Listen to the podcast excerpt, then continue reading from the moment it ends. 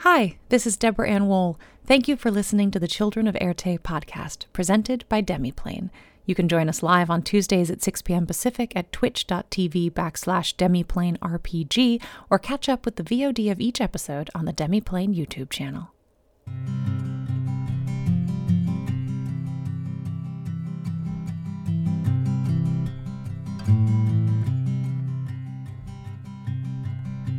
Bags are packed, are you ready to go? This time tomorrow we'll be on the road. Riding with you in the sunnier days. I wouldn't want it any other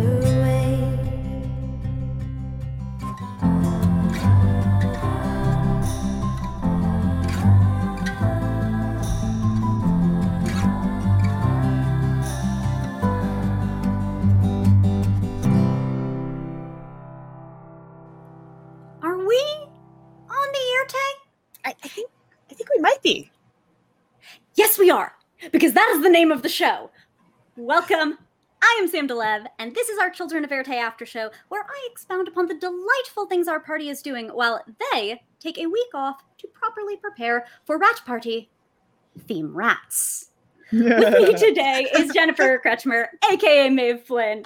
Thank you for joining me today. Give us an intro about your greatness if you would be so kind. Hello, I am Jen Kretchmer. I play Maeve Flynn. Um, I do a bunch of other stuff. I'm a writer, I'm an actor, I'm a producer. I created the Accessibility and Gaming Resource Guide, and I am happy to be here. This is going to be a blast. And also, if you are watching this, you are in a place where you can go vote today. We have a VOD. Go do that. Come back. We'll be here. VOTE? Then. VOTE. VOD. But before we could do any such thing or get this rat party started, Fey Magic has compelled me first to mention our sponsors. Idle Champions of the Forgotten Realms, you can type the code in chat for a free Electrum chest in game and Die Hard Dice. Use code AIRTE at checkout for a 10% discount for your clicky clacky math rock needs as Jen is so beautifully demonstrating and modeling. Uh, we will be doing a giveaway in chat during the stream. And with 60% less Fey danger, on with our show. And a reminder you too can ask Jen questions like How can I convince my friends that magic is a reality TV show? By asking your question with question in all caps in chat. But I go first. So let's get started. Jen, do you typically play troublemakers? You have introduced yourself so many times as the friendly local troublemaker. What led you to choose that archetype for Maeve? I, I actually don't often play troublemakers. Yeah. So Maeve is a a big change for me. Um, for anyone who had followed kind of the characters I've played previously on on longer running streams, um, I I played your friendly neighborhood book wizard um, previously. I I was uh, you know my my last character was um almost the parental unit of the group. Um, and was the one saying, No, no, no, no, don't do that. And so instead, I wanted to be the one that people were yelling after me, No, no, no, don't do that um, this time around. But no, Maeve is, Maeve is a. I think I apologized to the cast as Maeve developed in advance. um, because I, I really did want to play something that was really different for me and was a challenge, but a fun challenge. So, if you're used to being sort of the well behaved one, how Mhm. has it felt to push yourself out of that and go and make trouble? it's been a lot of fun. It's been a blast. Um, I think I did so much work on Maeve before we started that some of it has started to feel a lot more natural than it was when it it, kicked off. Um, but I still catch myself starting to fall into old habits once in a while and have to go, oh no, no, no, no, no. You, you need to make the trouble now. You need to you need to take action. You need to make choices that are outside of the systems that exist and and let that be, you know, constantly be driving forward with Maeve rather than sort of hanging back. Do you have a favorite flavor of trouble that Maeve has caused thus far? Because you have, sh- like, we've seen different looks.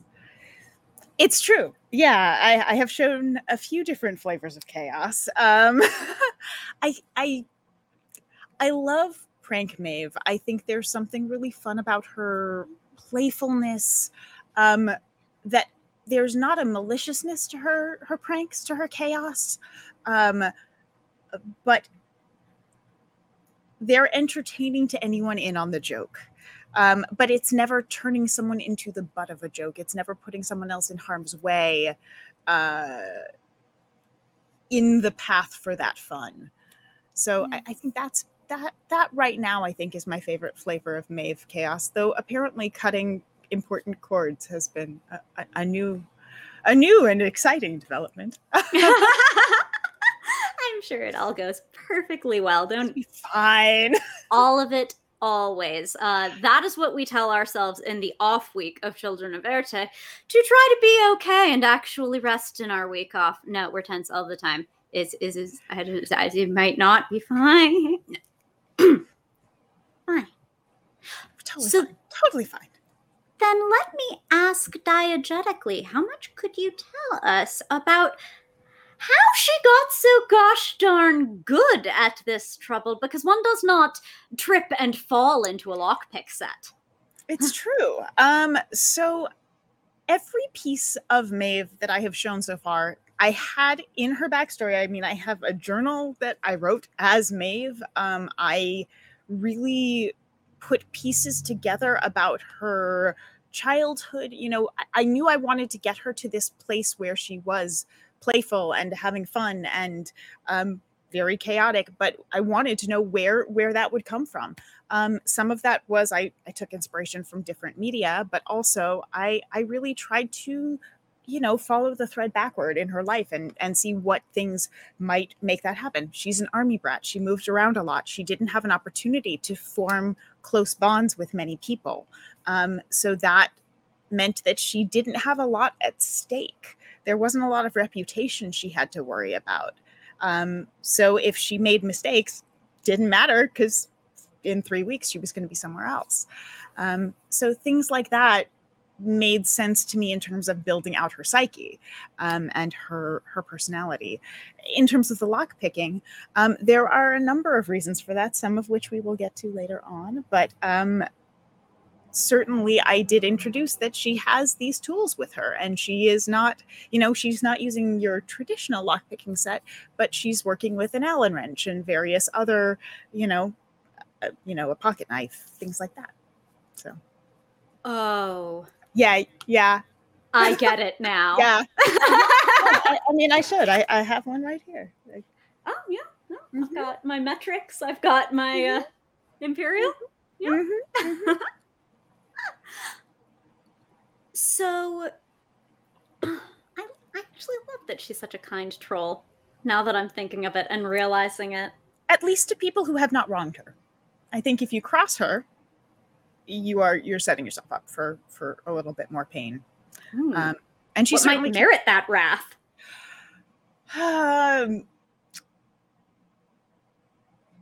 she doesn't like bullying. Um, she doesn't. She doesn't abide bullies. She doesn't abide um, cruelty for the sake of cruelty. So I think seeing someone who is playing those jokes with more of a malicious intent, she she wouldn't appreciate that in the same way. That's not funny anymore. Um, and so so those sorts of things certainly are things that she she does not have much of a tolerance for it. So you clearly did a lot of prep work building up to Maeve. You didn't just throw her in and be like, let's find out what this person is from. No one trips and falls into either a set of lockpicks or a journal of one's character. So actually, could you just tell me, like, what was the order of operations? How did you approach building Maeve? Um, I knew roughly what type of I think I started with the class. Um, and then knew that I wanted to go far, far away from Melindra and do something very different than my last character, um, and and started building out pieces from there. Um, and then I think there just were little things that started influencing what I was doing. I think I, I had a version of her that was very much enmeshed in like hacking for a while. I was playing with the idea of her as a hacker. Um, and then as I kept going, that just didn't feel quite right. So I, am trying to remember, but I also know that I went into a long phase of watching a lot of media and reading a lot of stories with these kind of troublemaker characters. Um, I would say the closest character for her in terms of, of her creation, it would be um, it would be Jim Halpert from The Office and um, Lulu from Phoebe Waller Bridge's Crashing. Those two, I think, more than any others really stuck out. But I went through a whole phase of watching like terrible people shows about people in very liminal phases of their lives where the story is about how they grow up um, and how they kind of learn to take things on, I suppose. The, the, other big piece of it was I knew I wanted, because I knew we were doing a fairy tale and we couldn't play I mean, it didn't make sense to me to play children, um, even though we are the children of Erte. Um, but to play actual minor children, um, I wanted to play with the idea of liminality. And for me, the closest other phase to that is right out of college, early 20s, not really sure what you're doing with your life, not really sure where you're going. You don't have, you know, a partner or partner or family or or anything uh, that is sort of tying you down yet to a certain place or responsibilities at a job and so that that all uh, factored in pretty heavily as well i mean you talk about your media influences as people who like need to grow up because there's mm-hmm. there's things they've got to do but at the same time uh, she's also the person whom the party turns to in a lot of ways. Fallen Angel accurately asks, How do you feel about the party turning to Maeve for answers to all the weird things that are happening? That I think is the most unexpected part of this so far. Um, because I did not anticipate that. Um, but as soon as we saw the will o wisps, and I, I sort of had that moment of, oh, but if you if you spend time in your life in Ireland or with Irish family, folklore and superstition is certainly part of that culture. That makes sense that that would be, you know, that's a story that you get told. It's a bedtime story, and and to see it embodied um, by these these things that might be an explanation for what's happening. Um, that it's just a very strange thing that that's become something that that she's taken on. Um, but I think it's exciting because it, it does help uh, provide a, a trajectory in some ways. And certainly a locus of lore, which Maeve has also rather become, at least if by knee jerk intuition, she seems to be the first person to think of it quite often. Yeah, one of the things that I, I intentionally did when I was building Maeve and assigning her stats was I gave her more intelligence than I would normally give yeah. this kind of character. Um, yeah. In part because I I I love puzzles. I design puzzles, and I know how much Deb loves puzzles. And I knew that Jen would not be able to help from diving in onto puzzles that yeah. were, were placed in our in our pathway. Um, and so I wanted to make sure that I was creating a character where that was justifiable because if I did not give Maeve an intelligence score where that seemed reasonable, um, then I would be sitting there solving things and being frustrated. I couldn't make you, that count. Yeah, but just also, sitting there like, like the young Dickensian orphan with the nose pressed against the glass, looking at the beautiful puzzle that it doesn't make sense for your character I, I to touch. like I have the solution here, and I can't tell anyone. I'm, I'm going to have to sit on it. I'm just going to resent that I have it solved and can't do anything with it. But also, um, just because you give a character a high score particularly with something like intelligence, does not mean they have to make good choices. They can know what the good choice is and actively choose the wrong thing. And that's where I think Maeve is is, shines. she knows what the, what the right choice is, and she'll go, ah, well, let's not do that. oh, Do you think she has been the impetuous or impulsive? Do you think she's been making some bad choices? Do you have any favorite bad choices?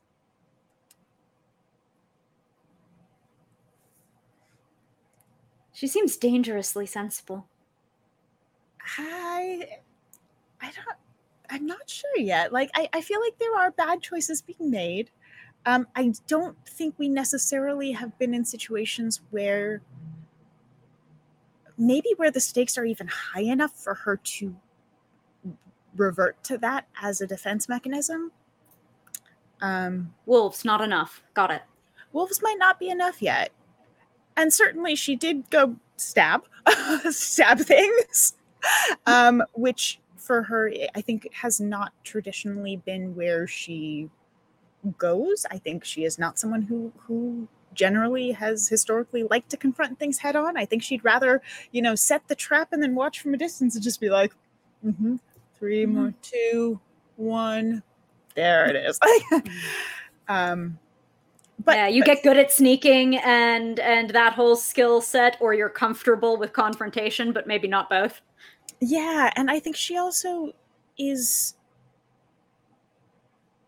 is setting like she's I think she's good at at setting things up to let them fall apart when she's not close enough to be to have the blame put on her. You know, she can get get out of that and and and it is this this con- this avoidance of confrontation, of direct confrontation. Though she's not afraid to speak truth to power. Um Mm. and I think often that's something that that chaotic characters can do. Um,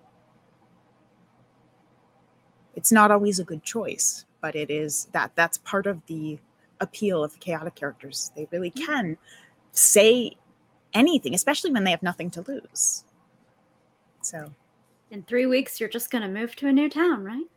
Mhm. Impermanent. another mirror shard. How does Maeve feel about that overarching mission? She's certainly taken to the lore and found those parallels very often, but was she the superstitious type going in? What flipped that so quickly for her? Um, I, I don't even know fully that she believes that yet. I think it's just sort of going, well, that sounds like this, but that's mythology. So that's folklore. That's, you know. Um, so there's there's an idea of she doesn't have to commit to it yet. Um, but she can say it might be this. That also opens up the possibility she might throw something in there that's not quite true. She could make up her own stories. She could, you know, um, I don't know. Not sure where I was going with that. Wait.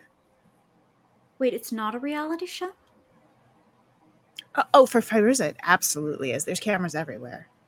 Okay, okay. You you had Oh, me worried for a minute Oh, yeah, those are producers in the woods, 100%. Okay, okay, All right. Mhm, right, yeah. mhm. Uh, for the record, wolves, you are enough. You're enough for me, and you're certainly enough for Neb. so we also have some other flavors of conspiracy that I am pleased at and yet did not expect. Uh, Cassius asks, "Is Maeve the secret non-human, or should we be checking with Robin legally on on the Erte? Uh, you have to tell me if you're a Cylon." Yes, I'm a Cylon. No, um, you'd have to check my spine, right? Um, um, I think for all of us, you'll have to wait and see. That's a that's an ongoing process, right? We're, we I, we ourselves may not even be sure what's happening with with things. Um, we are we are in a in a world where things are uh, unfurling for us, and and revealing themselves to us to us as we go um I, I don't know that any of us can escape this, you know, direct encounter with magic and not come away with some sort of radioactivity, uh, for lack of a better term.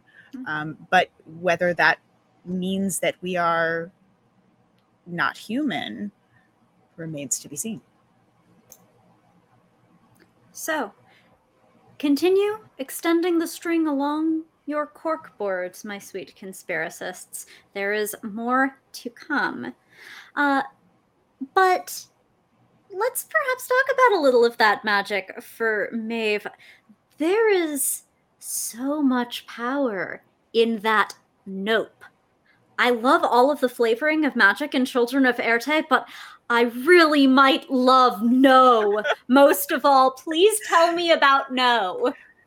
Thank you. Um, yeah, Deb had talked to us about this idea of of reflavoring spells um, or abilities in ways that were unique to our characters and that fit our experiences in the real world. Perhaps that that maybe that these were sort of instinctive things we had done all of our lives that didn't necessarily pop as oh that's magic, but but as something that um, just was a a little quirky thing that happened sometimes. Things didn't, you know, you managed to always duck a, a second before something flew over your head or whatever it was.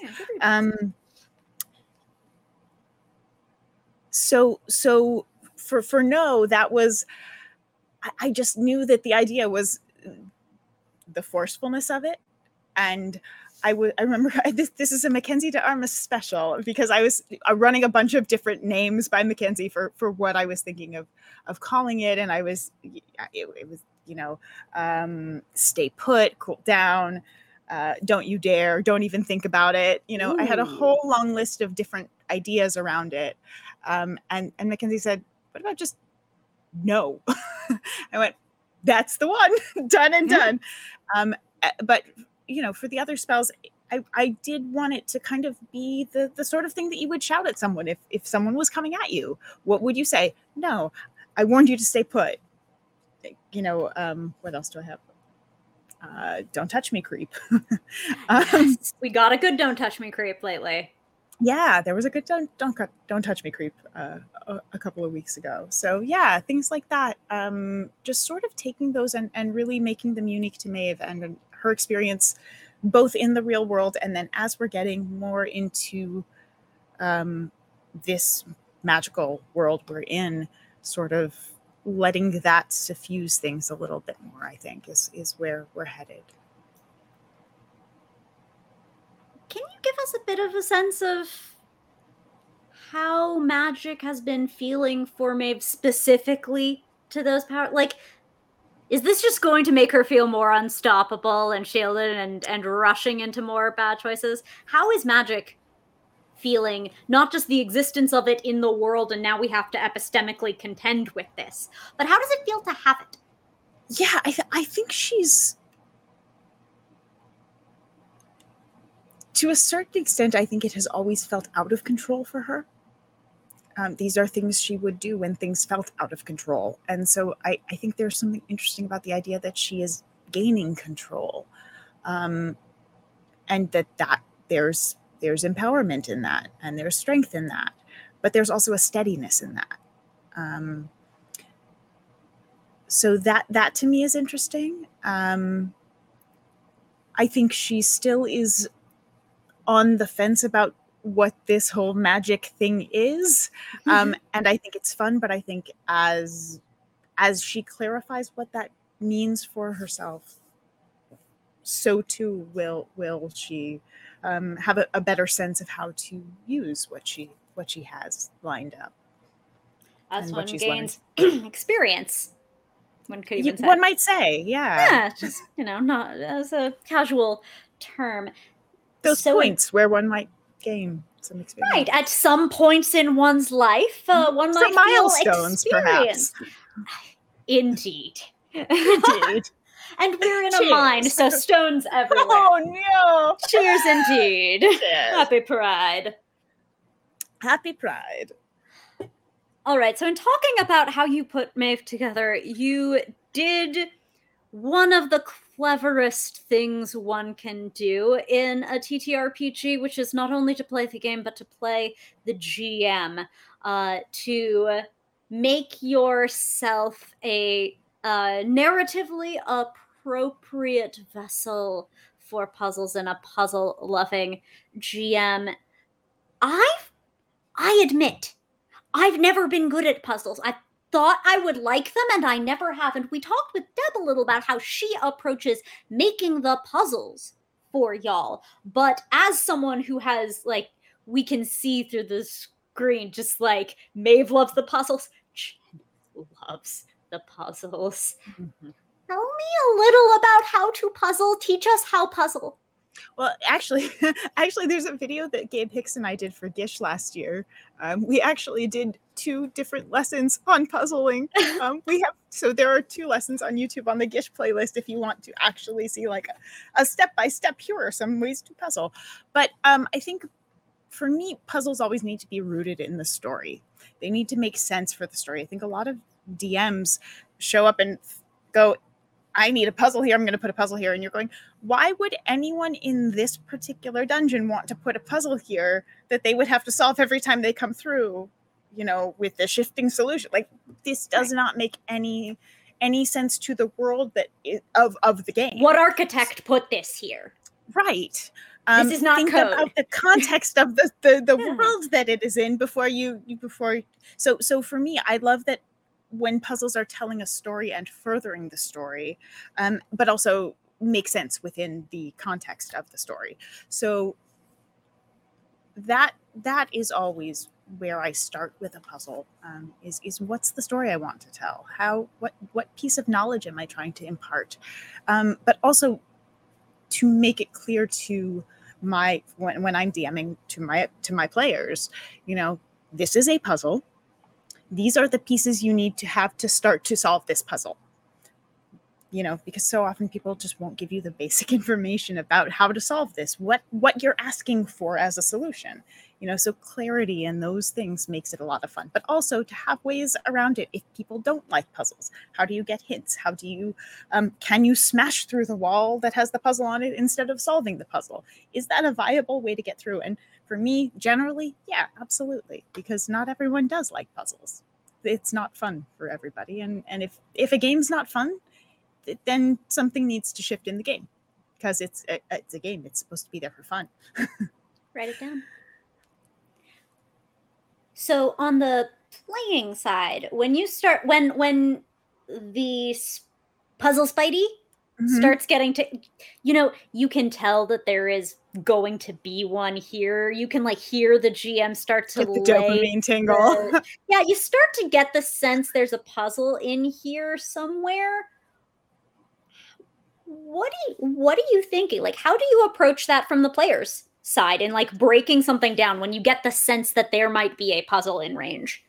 I mean, the first thing I will try and do is look around the space I'm in and and use all of my character's senses to try and find any hints about this is the type of uh, information and material you have at your disposal, and this is what is being presented to you as a thing to solve.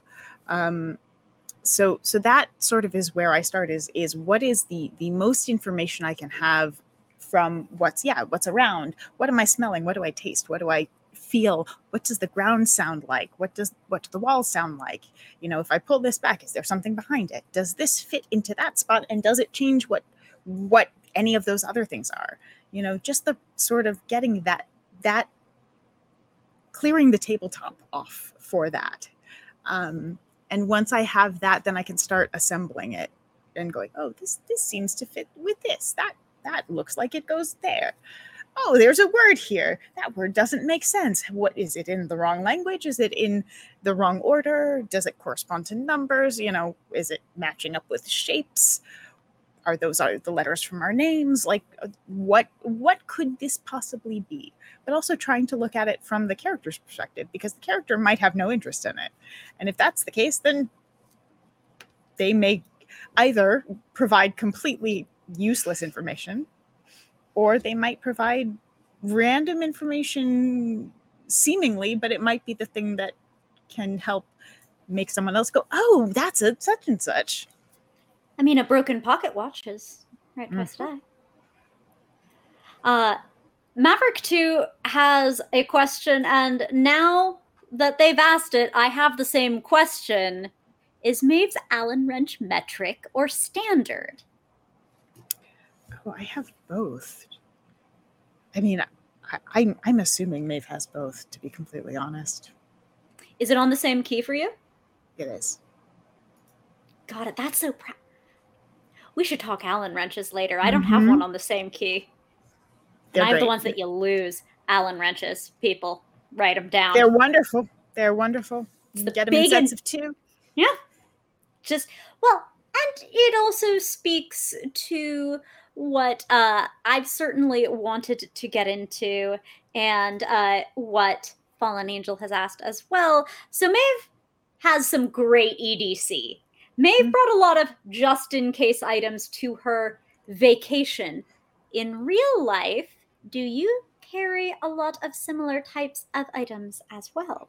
Yes, I do. Um, Maeve's bag is basically Jen's bag. um, I I am. Uh, I have had to learn through my life how to be prepared for almost anything at almost any time, and not ever necessarily knowing what my day will look like, um, minute to minute, hour to hour. So having a ton of different things with me is sort of unfortunately in some ways because it's a lot to bring around, but also I've streamlined it. Um, It's But- oh my gosh.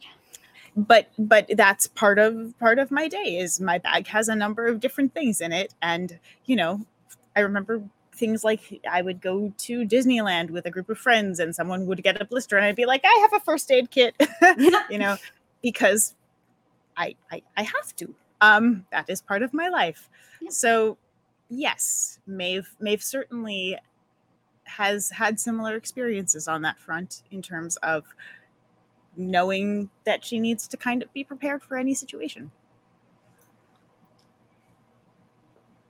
Is there anything we might find in Maeve's EDC that we wouldn't find in yours? Oh, that's a good question. Now I have to look at her inventory and, and think about that. Um, It has been truly delightful to see just how much EDC y'all have. There's so much preparation. yeah, I, I think Maeve probably has a few more flasks than I would have in my my EDC. Um, I think Maeve has. Um, there are a couple of things that I am not going to share yet, but yes, there are definitely a few um, a few things about Maeve's backstory that that may be in her bag. Um, oh, the bag story, of course. the backstory. Um, and I, I think she's on a vacation where where there's. I mean, I'm in Los Angeles. There's a lot more cold weather gear happening for me. Yeah. Yeah. and and a bit more travel material. Um, I think those are those are the main things. But in general, it, her bag is pretty close to what I keep in my bag. Yeah. Well, the good news, dear chat, is that because Jen hasn't confirmed the precise things that are yet to be revealed that are in Maeve's bag that aren't in Jen's bag, we can assume that any outrageous item that Maeve shows is in fact in Jen's bag. I think that's the only reasonable conclusion we should It's take the away Mary. Poppins. There's a lamp and a umbrella stand. I believe this uh, when inevitably exact. Oh my gosh! You know, I used to, and then I couldn't find one that folded. Yeah, they've got to make more collapsible ones again. That was that was the older model. That yeah, I mean, 4 but now they're so heavy too. And if I Mhm, put it's anything true. too heavy on the back of my chair, she just tips over. tips over. Yep, you know that feeling. Ah, I used to take pictures of her every time she tipped over. Oh no! That was the best thing. The first Comic Con I ever did with my chair. Um, I was so excited that I could carry everybody's stuff. I was like, "Give me all your stuff. Put it in my backpack." I haven't been able to do that. I know in film school they teach like if you don't have a dolly, use a wheelchair. But what they don't realize is, hello, it still works. It works for us too. Not that I want to schlep at Comic Con. I won't do this. No, no extra, as, as little gear as possible at Comic Cons. but having talked about being prepared for all sorts of things and having outrageous things, uh, no one thinks ahead of everything. And if Maeve prepared for magic, I certainly uh, wouldn't have expected it. So, are there any items, Maverick 2 asks, uh, that Maeve wishes she had thought ahead to bring? A different pair of pants for Silas. Okay, all right. You know what? Let's just get into it. We're gonna why, go there. Why poor Silas? Silas was condescending the first time Maeve met him, That's true. um, which immediately put her guard up. That's that's the thing that she'll sort of go, oh, oh, you think you know better. Okay, let's let's see how this goes. Um, and that immediately put her onto, I don't know what I'm going to need to be prepared to do here and I don't know how far I'm gonna need to take it. There's there's definitely also some like Matilda rightful, like Matilda Wormwood Oh. rightful, um, Love that poem. rightful vengeance. I do too. I, It's I love a Matilda poem always. Just mm. So of course, you know, wizard player. I the little the lavender lavender hair tonic. Um, oh, that that that kind of is. It was a will I need to go that far for him, and luckily, that turned out not to be the case. But that was the initial thing. Was okay. I can. Let's see where this goes. Let, let's wait this one out. Let's be prepared, but let's wait this wait this one out and see. And so that that was that was why Silas. will he ever get his hat back?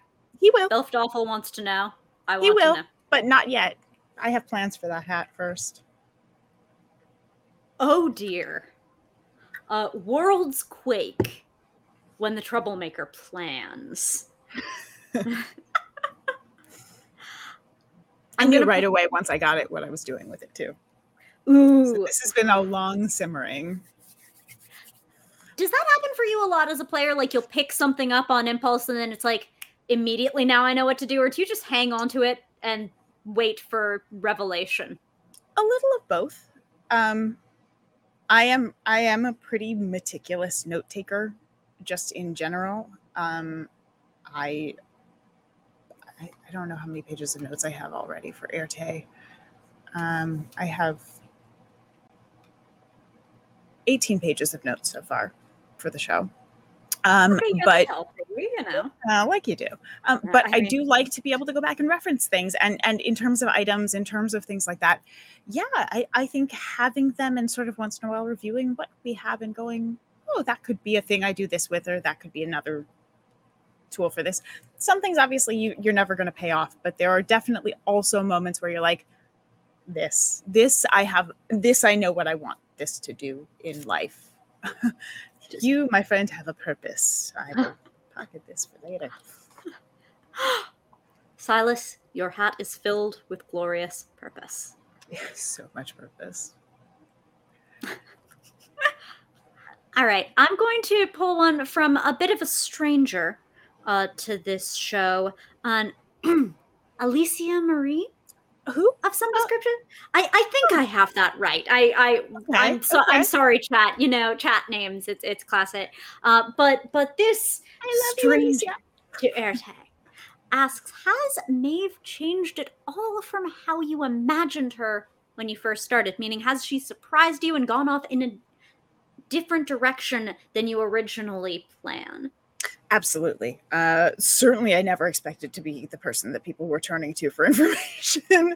um, that that that truly has completely caught me off guard. Um, but I think conceptually, she's she's changed quite a bit. Um, I think she's gotten progressively.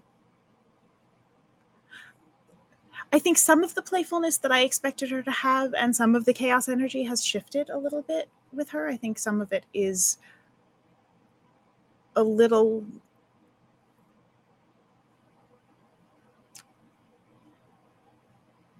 I think some of it is a little bit slower than I expected, if that makes any sense. Like, I think I expected Maeve to be all of the things right away as soon as the idea came into her head.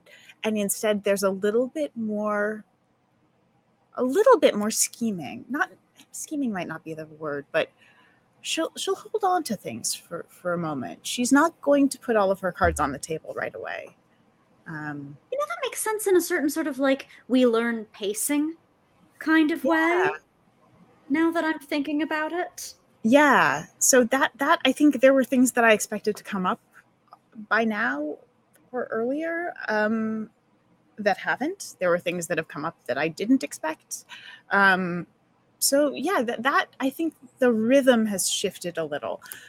But some of that is is in part because i have such phenomenal castmates who you know we all are working together so hard to to tell this story in the best way possible. And and really we we love these characters. We talk about these characters endlessly out of game and are are talking about the game and plotting and scheming and you know um really worked together to create characters that that are are complementary to one another Okay, so was there a lot like I know when I first get into games, we'll have had our session zero and all of that goes well, and we've conveyed what our characters are, and we start playing, and there's this sense to slide to fit into the niche so that everyone has the complementary a- aspects of the party once you start playing. Has that happened with me if you think?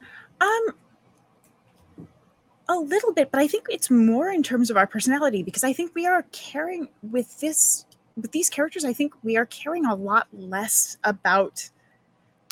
Oh, this is their class. Oh, this is their race. Oh, this is their you know background. These are their abilities. Then, then I think we hadn't, or at least than I had expected. Um, and we've leaned so much more heavily into what are the complementary aspects of our personalities, of our backstories, of our experiences. What can we, you know, what is a point of, of potential tension between these characters? What's a, something I can learn from your character? Um, I think, especially the what can I learn from your character has been just, I, I don't ever want to go into a game without thinking about that ever again. Um, it, it's been so revolutionary in how I, I, I think we've approached this this process. What do you want Maeve to learn? Because obviously, what Maeve wants to learn might be wholly different. Yeah, and, and, and. I sort of have a sense of what I think I want Maeve's journey to be, but I also am wide open to whatever happens happens and and that that completely could shift and and Maeve is is such a wild card that you know you, you put the wrong thing in front of her and she's just going to be off following that path um but I think because I I wanted to go from the root. I love I love mythology. I love fairy tales. Um, I always have. Um, I wanted to kind of follow that journey. So for Maeve, I intentionally started her as someone who doesn't have anything tying her to. She, doesn't. She's not rooted to anything. She doesn't want connections to anything. She doesn't want to be responsible for anything or to anyone. Um, and to me that's a, that's an obvious you know that's a growing up thing for her. Um, so i think that the simplest way I, I can put it is i think what i want for maeve is i want maeve to learn how to grow up. Um, yeah. Well, since you mentioned connections, uh, the fallen angel points out that you recognized Veruza, but she didn't recognize you. Did this surprise you? no um, maeve worked in the mailroom Maeve had a low level, unimportant, low responsibility job. Um, and Feruza is a high powered, important attorney. um, that was by design for me. Um, I, I wanted this idea that Maeve could kind of slip through the cracks unnoticed at this very powerful place. And that means you have access to information, it means you have access to people, um, but they don't necessarily remember your face. Again, it's that that distancing from from responsibility, that distancing from culpability. Um, so no, I, I don't think Maeve was surprised at all. And I think Maeve was relieved, honestly, that that Fairuza had not recognized her. It's going to be interesting if that ever comes out, though. Remember, chat, tampering with mail is a federal crime, especially if you're caught. Truth. but they can pay you to do it if you work in a mailroom. Remember, uh, On the Earthe is not liable for any crimes that chat may or may not uh, commit. And if you do commit any crimes, do not ever confess to them on the internet, unless, of course, you're in the hot seat, as Jen is this evening. then, you know, please give us spoilers of um, all of your crimes. So Rip Guardian actually asked some backstory, no, actual backstory question uh, for Jennifer. What was your first experience that got you into tabletop RPG play? And we haven't like had a lot of conversation to that end, so I don't know that backstory either, and I get to just selfishly ask the question because it interests me. Um, yeah, I started my senior year of high school with a group of friends. Um, uh, they, I, I, I was fortunate enough to start with a group of theater nerd friends. Um, ironically, we met doing a production of Taming of the Shrew, which is what Deborah is working on right now. Um, so, uh, but they became my closest friends my at the end of high school, and uh, at one point, someone was like, I want to play D&D. So this was this was when I actually got started in in regularly playing. Prior to that, about I don't know, I, I was probably 14. Um, I had gone to a performing arts camp, and my brother had gotten into D&D. Um, and he was had tried to explain it to me. I was very into fantasy books and all of that, but I didn't. It didn't quite click. Um, but then my when I was when I was a senior in high school, um, I, I, I may have stolen his books, and they they remain on my shelf next to him. He cannot have them uh, uh next to me. He cannot have them back. Uh, I mean, hypothetical really books. Chat. If you thought you heard something, no, you didn't.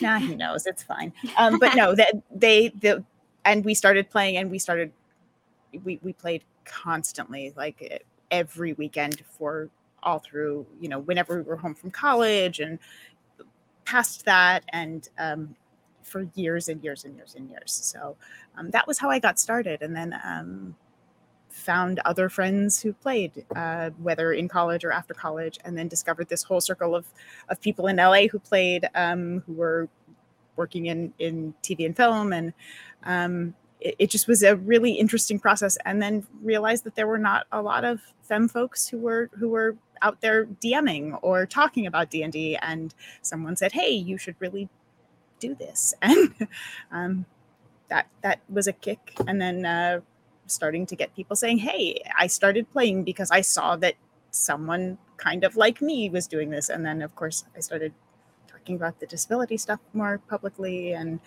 that then became part of it as well as like advocating for, that stuff and so that, that was sort of the, the trajectory of of all of this that felt like a ramble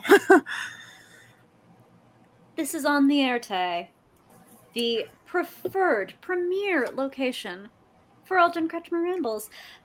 But we've we've played it cool, like we are not both extremely passionate about this topic. Uh, but you took uh, your lovely disability advocacy and disability identity, and uh, we have a Maeve. We have a Maeve. We do. Yeah, Maeve is disabled. Um, and I'm proud of it.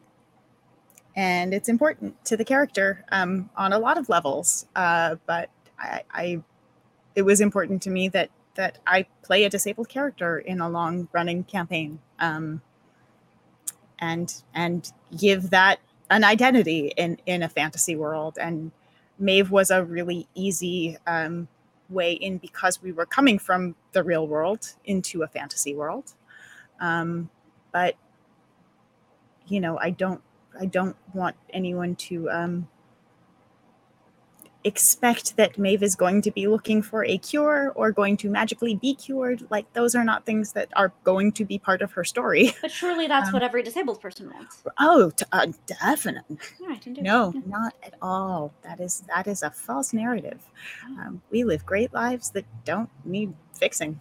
Um, so yeah, so that that was important, and um, I wanted Maeve to, you know, I, I wanted to represent something akin to my own lived experience, which is why Maeve doesn't always use various devices or wrapped joints or stabilizing things or you know um, any of that. But if she gets knocked in a fight, that might not go so well. That might require some some fixing things and putting things back into place and using something to help for some time. Oh goodness, the weather's cold out there, isn't it? It's really cold. It's Oh, not- I hate everything about that. yeah, not good. And snow too. Navigating snow. Yeah. Yeah, I don't put snow chains on Phoenix for a reason. Hmm. no, absolutely not. Not not good times. Have you played a character with a similar disability to you before?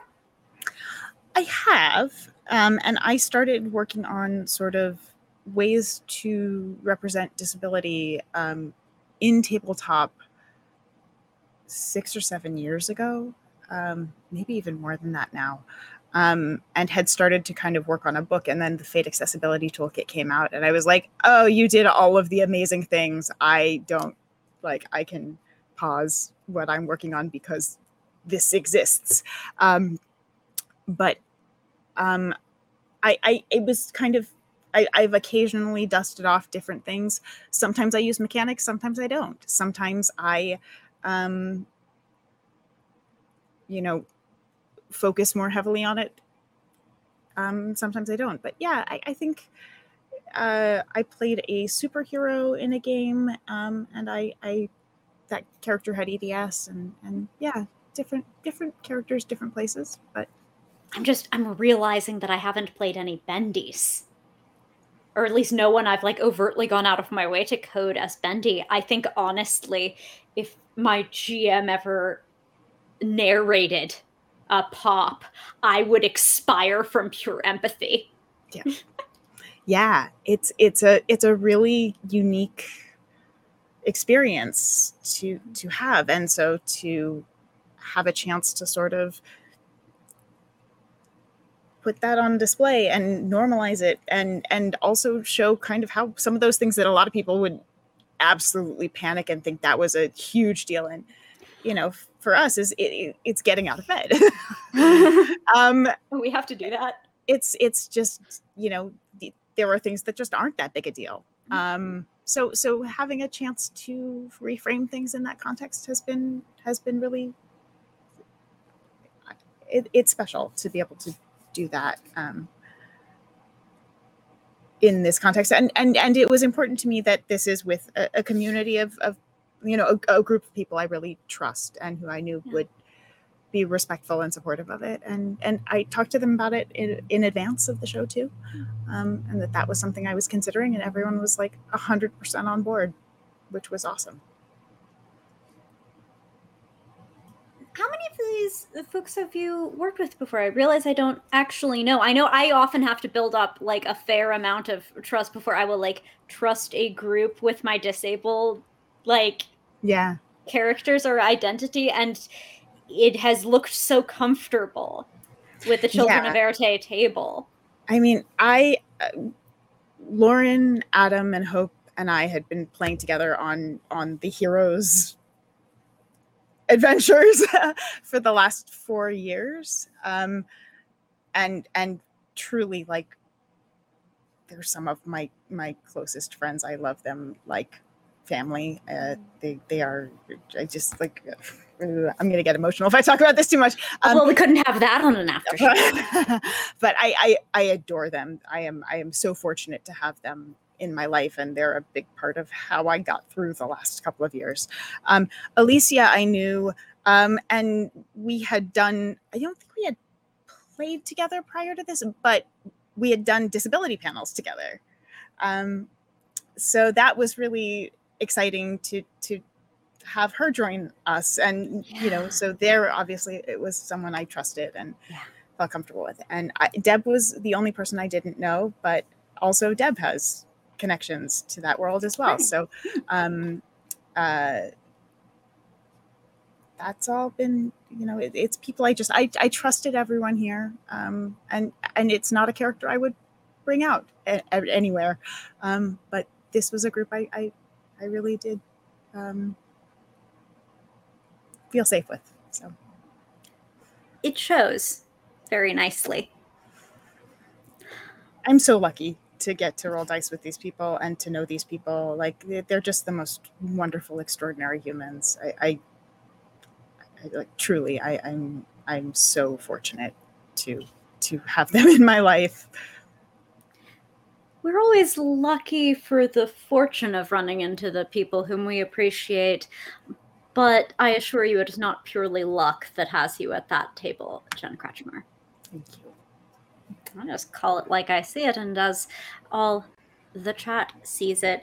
Uh, but for those of us who don't have the great fortune of being Jen Kretchmer, we at least get the opportunity to get a little bit of hint and tip uh, on attempting uh, her luminescence. So Fallen Angel asked, How do you get into your roleplay character? How do you find their voice? So please expound upon it that we might learn, especially because I really do love your dialect work for me.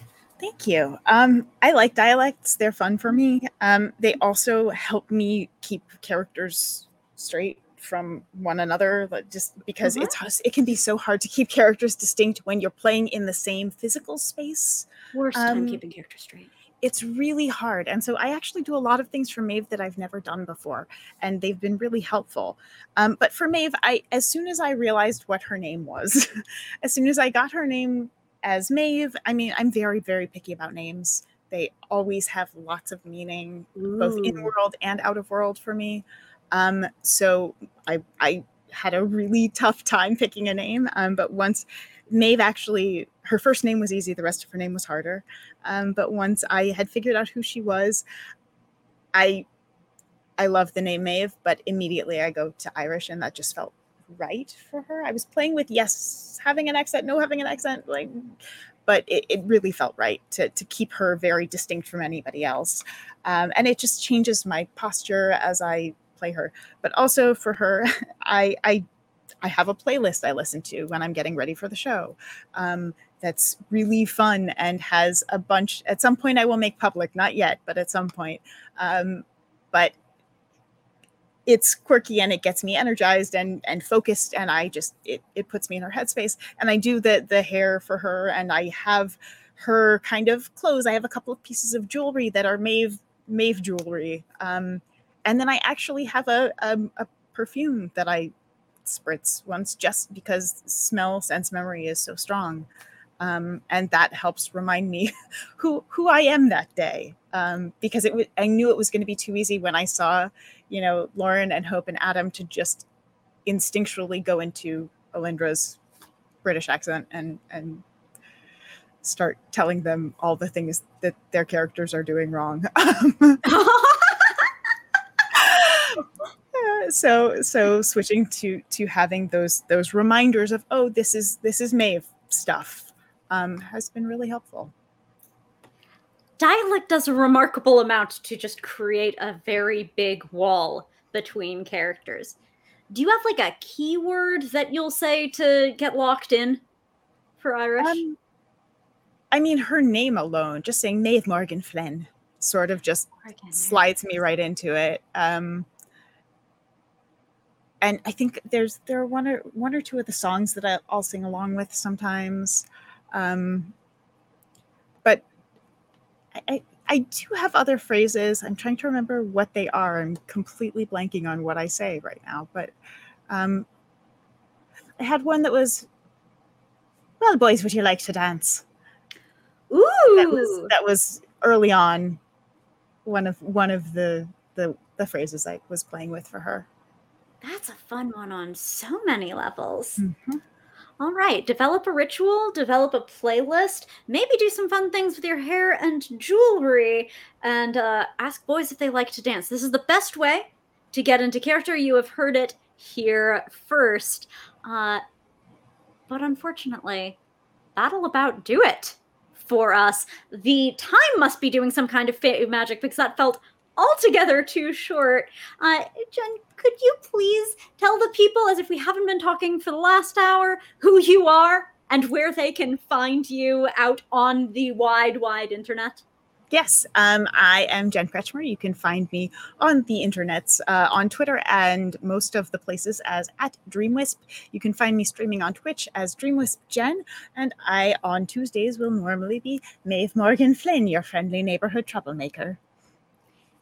Indeed, don't forget to tune in here at Demiplane RPG at the same Rat Party time, same Rat Party channel, theme rats.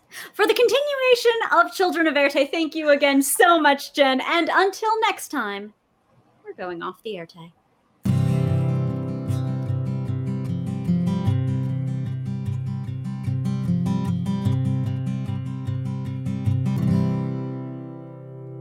Thanks for listening. We hope you enjoyed this episode of Children of Earthe. To learn more about Demiplane, visit demiplane.com and embark on your own adventure today.